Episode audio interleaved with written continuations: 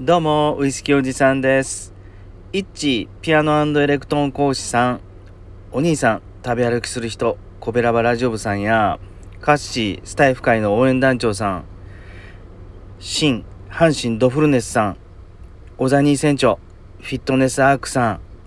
えっ、と、いつもいいねやコメント、そしてフォローなんかしてくださった方も、ありがとうございます。本当嬉しいです。えー、と今日ね、あのー本番テーマを話す前に少しお知らせをさせてください。えっ、と僕はですね6年ほど前から、えーこの音声配信ポッドキャストから始めているんですが、えっ、と今音声配信を対談形式でサポートしているチャンネルっていうのが、え3つあります。5年続いてるやつと1年間続いてるやつと8ヶ月続いてるやつであの最近ねあのこういうこう音声配信結構皆さんやる方が多くなってきたので実際僕も事業の一つとしてこのポッドキャストの、配信のサポートもうプロデュースから、えー収録編集アップロードまであのそして対談形式のインタビュアーなんかもやります。はい、そんな感じでずっとやっててはいるんですがもしねもし今聞いてらっしゃる方であのポッドキャストやってみようかなとか、うん、ちょっと興味があるかなっていう方はあの気楽に、まあ、ご相談ください。あの初回はですね無料相談なので気楽に気楽にコメントコメントというかコンタクトを取ってみてください。よろしくお願いします。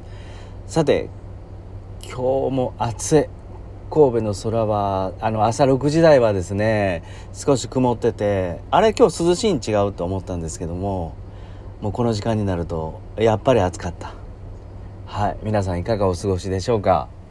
えっと昨日ですかねあの関東地方で台風8号があの猛威を振るって上陸したっていうニュースがあったんですけど大丈夫でした、うん、皆さん関東の方の方。えっとこの台風の8号の名前。メアリーっていうらしいですね。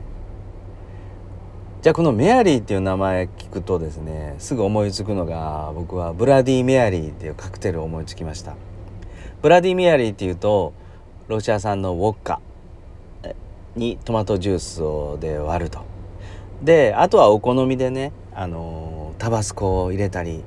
えーいろんな胡椒やスパイスを入れたりウスターソースなんかも好みによって入れたりしてでまあセロリなんかドボジョーンってグラスの中につけたりすると、うん、まあセロリ嫌いな方はね外してもいいと思うんですけど。まあそんなブラディ・メアリーっていうカクテル。ね。でこれメアリーっていう名前の由来なんですけどまあ超物騒な名前でですね血まみれのメアリーだとか血染めのメアリーってていうのが名前の由来だそうですよ。でこれねえっと時は遡ること、まあ、500年近く前のイングランドえメアリー一世の、まあ、残虐さから取ったって言われてるんですがどうやらねあのこのメアリー一世っていうのは結構不遇待遇がちょっと生涯あのちょっとかわいそうで周りのあの王位継承なんかの外部環境に引っ張られて大変だったようですけどそのメアリーさん自身もねあの結構結構ひどい人だったっていうのが通説なんですよね。例えばエピソード一つ取ってみてもあのねえーっとメアリーさんはカトリック教徒もう厳格なカトリック教徒らしかってあのイングランド女王様になった時にプロテスタントの人たちをねもう女性も子供もも含めて関係なく300人以上もう虐殺したと。まあそんな残虐なあのエピソードを持ったこのメアリーさん血まみれのメアリーっていう名付けのカクテルを思い出しました。どうでしょう？今日はまあ台風はね台風は台風でもう大変だったと思うんですけどキンキンに冷えたウォッカ冷凍庫なんかに放り込んだウォッカにトマトジュースを混ぜて飲んでみるのもありかなとか思います。カロリーもねトマトジュースなんで比較的低いんでもしウォッカとかがお家にあったら試してみてはどうでしょう。すっきりします。はい。でちなみにねもう一つこのメアリーっていうこの台風8号の名付け国ってどこかなって見たらですね北朝鮮らしいです今日は。今日はじゃないわ。この台風8号の名付け親。でメアリーっていうのはあの英語でメアリーさんっていう名前の意味じゃなくて北朝鮮がつけたのはあの山彦っていう意味らしいですねこのメアリーっていうのは。まあ今日あのお話した台風8号のメアリーは山彦っていうそもそもともとのイメージなんですけど僕自身はお酒好きとして